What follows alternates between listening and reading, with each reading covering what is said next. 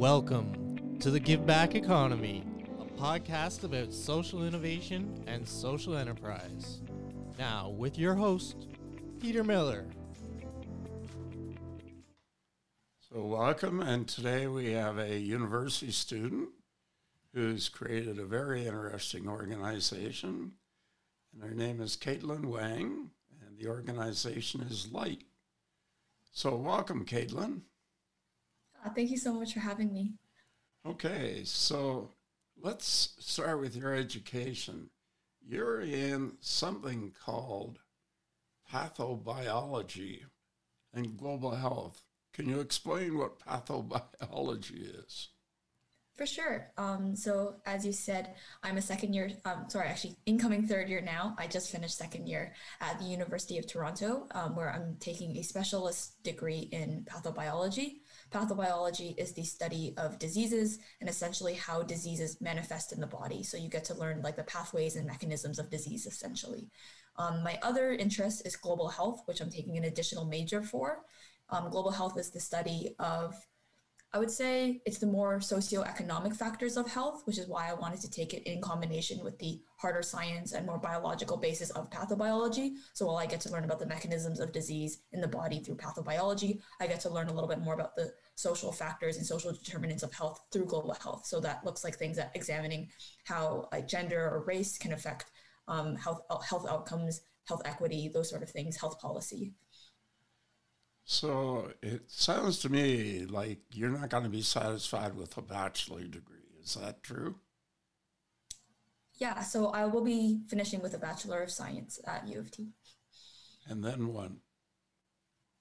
Um, I'm hoping to potentially pursue medical school or um, continue with research and perhaps do a master's degree.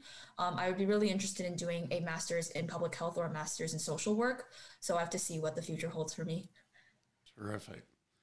Okay, so somewhere along the line in your part time, you became involved with an organization called LIGHT.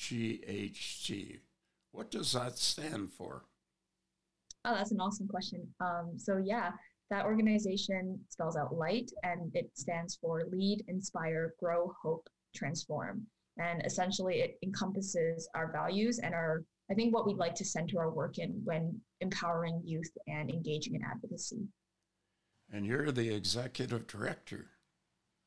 That's correct. Yes, I've been the executive director since I think now 2019 was when I started. So, a little uh, more expansion on the purpose of the organization and, and what the organization does. For sure.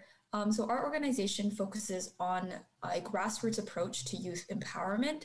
Um, our founder, Jathusha Mantharajan, wanted to seek to create more opportunities for marginalized youth in the community to be able to walk away with meaningful skills and transferable knowledge.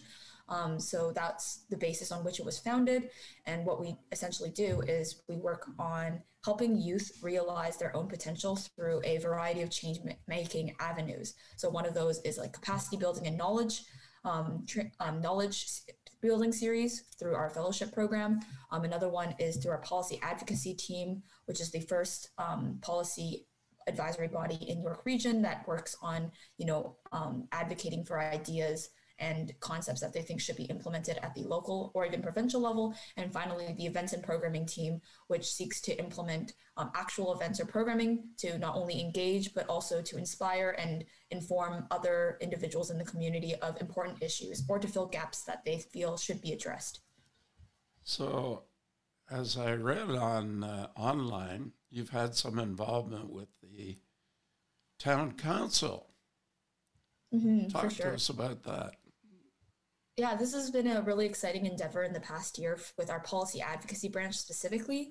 So, throughout the year, we work with our youth um, members to see what type of issues that they're passionate about and what potential campaigns we can sort of look into towards our community and see where we can make a change. And one of the areas that we identified was the need to introduce land um, acknowledgements at the beginning of council meetings. And this there is precedence for this. Um, many other councils already do this, including um, the Markham Council as well as I believe Toronto, if I'm not mistaken.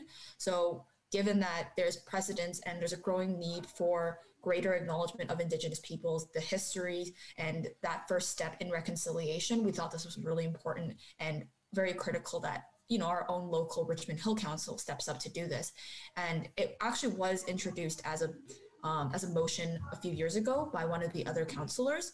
Um, unfortunately, it didn't get passed, and there was actually a lot of um, I guess, disappointment from the community that we saw in a few articles. So we said that given that there seems to be interest from the community for this to go through, um, we didn't see why there should be any reason preventing the implementation of land acknowledgements. So as a result, we set forth to take action. Um, this was done in a number of ways, from doing a survey to see how you know local uh, civilians felt about land acknowledgements and their knowledge of land acknowledgements. Secondly, we started a petition. And then thirdly, that culminated in us producing a report and presenting that report in the form of deputations to the local council. And what happened at council? So the first time uh, we went to council, it was super exciting. We had one of our members um, prepare an entire speech. Um, it was extremely well delivered. Her name was Mecca, um, and she delivered it to the council. Um, it was met with, I think, a rather lukewarm response. Like obviously they were very respectful. Um, they heard her out, but there wasn't too much of I think interest from the council. So we were thinking um, maybe we need to talk to them a little bit on a more personal level, maybe more, more one-on-one. Uh, we reached out by sending the report directly to their offices, and um, hopefully they had a chance to peruse the report. Um, we're not sure, um, and then there from there we decided since there didn't seem to be too much of a response in the first time, we, we gave them like a few weeks to see if they were going to produce any sort of response or statement, um, or if there was going to be any subsequent discussion in another um, council meeting. Unfortunately, there wasn't to our understanding, so we decided to return to the council just to kind of restate our um, intent and interest in seeing this fruition. Um, and from there, there was a little bit more of a response, and then we actually got an email from um, one of the other uh, groups within council discussing that they were going to reintroduce it as a potential motion. So we're not sure where it stands right now, but we think that there at least is an inkling of hope that this will be reintroduced as a motion into the council. And all we can do is continue pushing for that change and advocating that this is something that not only do we, the youth of Richmond Hill, want, but also other um, citizens within our um, community and our town. So did you reach out to the mayor and the member of provincial parliament and the member of parliament? So we actually didn't because we were focusing on more local advocacy and we wanted to see this implemented at a municipal level first. Um, there are different jurisdictions. So if we were to want provincial government to implement them, which I'm not sure, but they might already um, implement it. Although I do know that there's not necessarily a requirement right now. So I think that would be a really interesting next step for, you know, federal or provincial government to actually like legislate that, you know, by law, it's required that all municipal councils um, introduce a land acknowledgement at the beginning of the meetings, right? Because I think that would be a, a huge step in now entrenching that mandate in legislation, right? Um, so that would be definitely a next step, but we haven't done that yet because we were first just focusing at a grassroots level um, working with our local municipal government to see where we can go from there. Well, now that we have an Indigenous Governor General, it should be uh, much easier to uh, get the message through to local politicians that they have to get on board. Well, hopefully, um, I think we were very pleased to see that there was a Indigenous individual um, appointed to the Governor General role. I think it's the first step in many steps to come. I would love to see more representation of Indigenous individuals at the government level for sure, because um, we were having an event this past year at our uh, at our social justice conference, which was called Glow, and we had a panel discussing the crisis of missing and murdered Indigenous women. And one of our panelists pointed out, you know, if we don't have Indigenous representation in government, other individuals who are non-indigenous will never be able to understand the depth and nuance of these issues that are affecting our communities. Like they can be allies which is really great and sadly most of the time they're not even effective allies but even allyship is not enough right? We need actual indigenous persons in government to be able to make legislation that's like res- uh, relevant and responsive and actually effective in addressing these core issues at their root. Well now in the first nation level we also have a woman from Ontario who's oh, in charge. Yes. I was not aware of that. I, well, I should that's read. that's very that's exciting. Yeah, for sure. So okay, so Light has been around a couple of years now. Mm-hmm. Have you had inquiries from other communities, or are you thinking of expanding what you're doing in other communities? Mm-hmm. Um, so it's really it's really wonderful that you brought that up because as a next step in our strategic planning, we are planning on expanding light to other regions this year. In fact, it was something that has been entertained for at least a few years now because light just turned five years old this year, which was really amazing. I think from even as early as the second year, we had inquiries from other regions. Even I think a youth leader from India was actually interested in starting their own light branch at, um, in their country at the time. But unfortunately, we just didn't have the capacity, being such a young organization, to help support multiple branches. Whereas now we're a little bit more established. I think we have a lot more experience under our belt. And now, as a result, we're able to expand to other regions. So um, currently, we're conducting executive recruitment, and one of those roles is going to be a chapter development director that will hopefully work on liaising with different regions to start their own light branches and light chapters. Well, Katelyn, talk about your team. Who are they? Are they all students? And mm-hmm. uh, what roles do they perform? Uh, I, I must say, I love my team. Uh, they're the most brilliant group of individuals I've ever had the privilege of working with. I think Light attracts some of the best um, youth advocates from the region. Uh, we, we work more locally, so I work mainly with individuals from the GTA. So I think it'll be really wonderful to expand that in the future. But in my past experience, it has just been absolutely amazing to work with these individuals.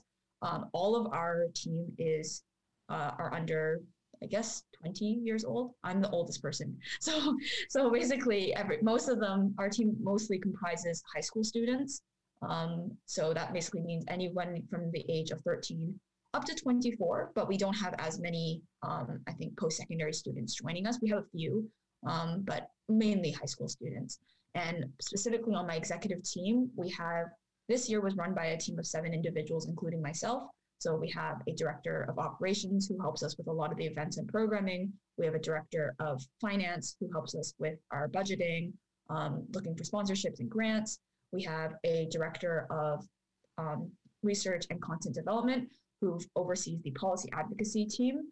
We have a you know director of marketing communications who helps us with our social media, our branding, our outreach. We have a, a director of training who helps us with our fellowship program. And we also have an executive assistant who basically is kind of like the catch all who helps out with all of the teams. I hope I did not miss anybody. it would be very sad if I did. Okay, so you're like the mama bear. You look after all your kids.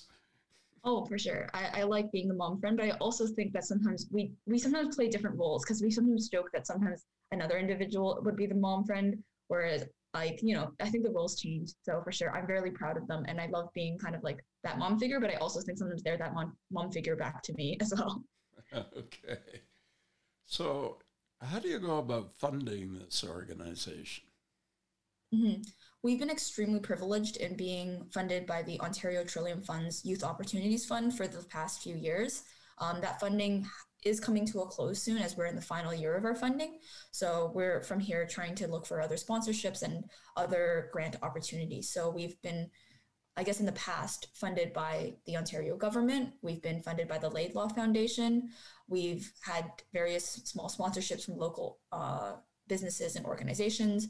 And we're hoping in moving forward that we can help make use of other micro grants and also hopefully larger grants that we can apply for. Uh, you've obviously tapped into a lot of resources, and that's a great thing. Okay, so here's a visioning question. Three years from today, what's light going to look like? I think that's really exciting to think about. Um, I would say at least one of three things. Actually, not even one, just I think these three things I think would be really great for us to see. Um, firstly, having multiple light branches across Canada, so not just in the York region area, but also maybe in like British Columbia, Alberta, Saskatchewan, Quebec, um, Manitoba, in the Maritimes, in the uh, territories. I think that would be really, really exciting. I would love for like to even expand to other countries. I think that's actually very within our reach. And I think that given our capacity and our experience, we have the means to do so. So I think that's very feasible for us to envision and strive for. Secondly, I would really love for us to further establish our advocacy, um, not only locally, but even maybe at a greater level, so even provincially or nationally. Um, I think right now we kind of started establishing our name for ourselves, making ourselves known to the town council because previously, you know, I don't think city council knew who Light was, but now that we've given a few deputations, we've sent them some of our materials, some of our research, um, they're becoming more aware of who we are. So I think having that opportunity to not only advise but maybe co-create with policymakers and other legislators would be super exciting. Um, and then finally, something that we were we've been working on with the fellowship uh, program. Our fellowship program is basically our capacity building program. So it invites leaders who have nearly no previous experience with leadership or activism, and it engages them in a 10 month training series where they get to learn about social justice topics as well as 21st century skills. So, what we've been really hoping to do with this program is to translate it into sort of a universal resource that could be used by educators, um, organizers, leaders across the world. Um, so, what we've been doing is translating those lessons into modules that could then be customized to a curriculum based on your needs for your organization or for your um, whatever your goals are. So, I think those three things, like having multiple branches, having established advocacy, and making our training program more accessible and more world uh, sort of more widely used would be the goals. Yeah. Talk about the importance of partnerships. Mm. Partnerships are extremely important because I think that that's how you're able to grow your network. Um, in another organization I'm part of, which is Young Ontarians United, we saw the power of creating those networks in being able to not only connect with other like-minded individuals who are working towards the same goals but also just extending your own reach right um, i think in light we've partnered with a number of previous organizations and also featured a bunch of speakers from other um, from other i guess region areas of specialties and organizations so I feel like it's really important for us to be able to have those safe and working partnerships. Um, we've also had not so great partnerships because we've actually spoken about this in our adult allyship um, event where we were talking about how adults can be better allies to youth and supporting youth work. And I think that with us being a youth organization, we need the support of others in our community, right? Because I think that it's really important that adults see the value of youth work and they don't just kind of undermine it thinking like oh because the leaders running that work are younger then it's just like not as valued or not as important. Um, so i think it's really important that we're able to now connect with other organizations to increase our legitimacy to increase our um, like you know how our presence in the community and to increase our impact ultimately. What do your parents think of what you're doing my parents um, they're really proud for one but also i think they can't keep up because they're always um, they're always they're always telling me, you know, Katelyn, we don't really know what you're up to half the time. Um, or they're like, sometimes you'll always be onto something new because I'll always excitedly tell them. I keep them updated about everything, but I just think that there's so much to keep track of that it's just too much for them. So I'll be like, oh, I'm working on this new thing. And they'll be, they'll ask me, oh, is this for light? Is this for Young and Ontarians United? Is this for something else? And then I think they have like a running list in their mind, this sort of like mind map. But I think um, it's sometimes a little bit overwhelming, but they're really, they're really pleased with this work and they fully support it. And they've also been hugely supportive because they've had to do so many things throughout my high school career up to now, including like driving me everywhere, um, supporting me by helping me uh, purchase things because basically how light works is like you purchase the item and then get reimbursed. At some point light was owing my parents like thousands of dollars because i just kept using their credit card to buy things. And then obviously we'll get reimbursed but just um, having parents that just i guess don't put any limitations on like what i need to be able to actualize this work has been really really necessary in helping me achieve my goals. Okay uh, slightly different question. In terms of language are you in English only? Yeah, unfortunately, I am quite unilingual. um, I know a little bit of some other languages, including French and Cantonese and Mandarin, but I would not say enough to be conversational. I think it's like very low level. Um, that's one of my goals right now to be able to learn more languages because I understand the power of being able to speak to other individuals in other languages. So that would be something that, on a personal level, I would really like to endeavor to learn more languages. What about your website? Could it also be expanded to include other languages? Mm, for sure. I think um, bilingual delivery is really important. Um, I learned this through my work with Young Diplomats of Canada. Um, they're really amazing in ensuring that all of their materials are always produced in both languages. And, you know, other community leaders such as like Apathy is Boring, I think also usually produce their materials in both languages as well. So I think that that's something that with more capacity in the future, we'll be able to expand and, you know, involve um, more Francophone communities and have French uh, translations available of our materials of our website. Um, and I think that's a really great point you bring up. Not just French, Cantonese oh. and Mandarin. Come yeah, on I mean, now.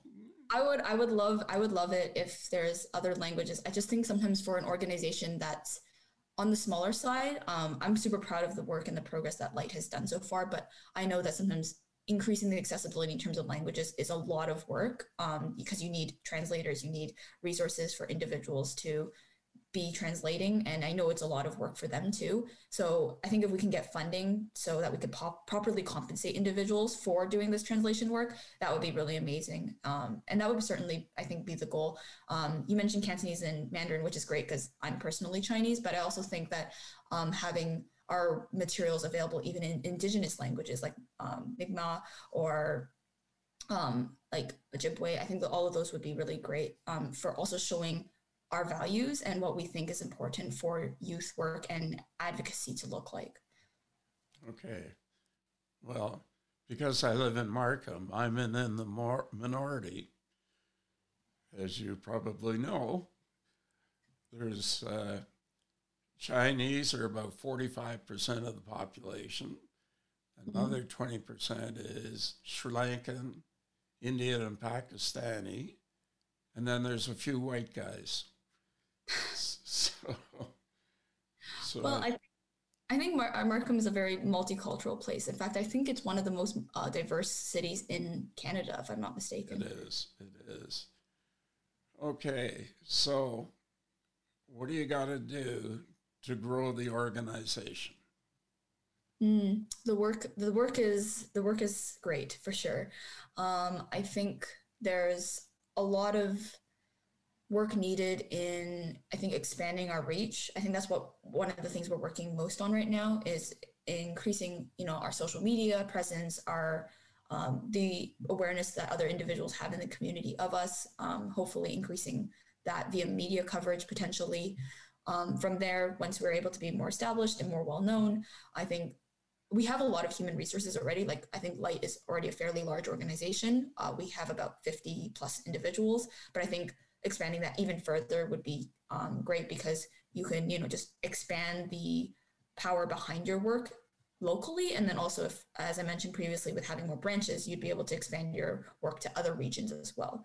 So, you know, just getting more people on board, more people galvanized um, to work towards the same mission that we are in visualizing a world that has like true justice, equality for all, and like youth involvement in you know all levels of decision making, basically. Um, so I think that's what I would say. The presence is really important in the coverage as well as our scope of our work. So, do you have a board of directors or a volunteer board of advisors? So, we do have a few um, notable leaders in our community that help us a lot, um, especially in the inception of our organization. Um, now I feel like because we're a little bit more self-sufficient, uh, we don't meet with them as often, but we did have a number of advisors, whether it's um, Yvonne Kelly from the school board, um, Clovis Grant from 360 Kids. Um, we we had a couple of like key adult advisors that really helped us we are looking to incorporate as a nonprofit organization. So actually, for the past five years, we've had a significant amount of impact without not even being incorporated. We've been a grassroots organization this entire time. I think incorporation would be really great because that would open doors to the grants that we'd be eligible for and it also would i think improve our legitimacy because we're now recognized as an entity you know under the government as a organization that's doing work for the community, etc. Um, so yeah. What you have to remember though, once you incorporate, you have to get a job with light because the directors could fire you. Wouldn't that um, be something? So I know. You'd have to be, apply for a job. I would be happy to be under the oversight of a board of directors. I think they would be proud of the work that we're doing. okay. now let's get to one of the final items. And the reason why I asked you to uh, be involved in this podcast has to do with something called the Diana Awards. Mm-hmm, that is correct. Can you tell me what that is? So the Diana Award is this award that has been established in the memory of Princess Diana. It's the only organization that has been established in her memory that recognizes young leaders around the world for the change making efforts that they're endeavoring into. Um, so I think it's really amazing because they receive thousands of nominations every year, and they from there they select the individuals that they believe are worthy of being a recipient of the Diana Award. And essentially, to be eligible for the award, you need to be engaged in some sort of like change making endeavor um, and you have to be engaged in it for a you know more long term. They're looking for people that have been committed for a longer time.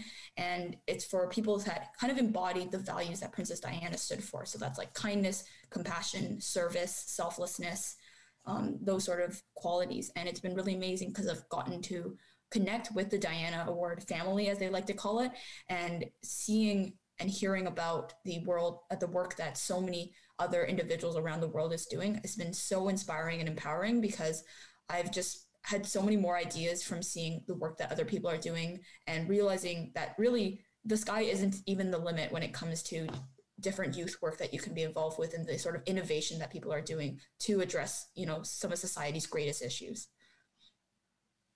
But the only reason you know about the diana awards is because I was very privileged this year to be nominated by my co-director, um, co-founder of Young Ontarians United. So I was actually one of the privileged recipients this year. Exactly. One of 400, which is pretty amazing. Mm-hmm. That uh, somebody from Richmond Hill would be recognized by a, a group out of London, England. Yeah, so I know, right? You, you have to congratulate yourself. You that's that's a great award that you've received.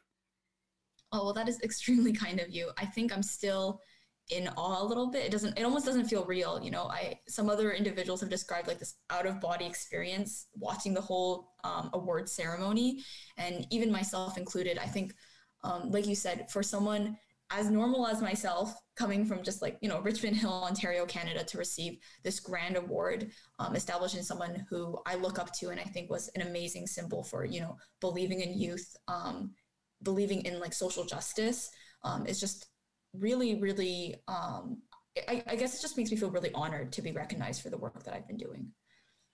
So, Katelyn, you've provided a lot of information about yourself and your organization. How do people reach your organization? Mm-hmm, for sure. So we do have a website, which is www.lightcommunity.org. Um, we are hoping to revamp it because it hasn't been renovated in a few years now. So that's a summer project of ours. Um, primarily, we love using Instagram because we find that that's where we're able to reach our youth audience the best. Our Instagram handle is at light community underscore. Um, but we're also present on Facebook and Twitter, although they're less active because we just find that they're not as effective of an avenue for our organization personally.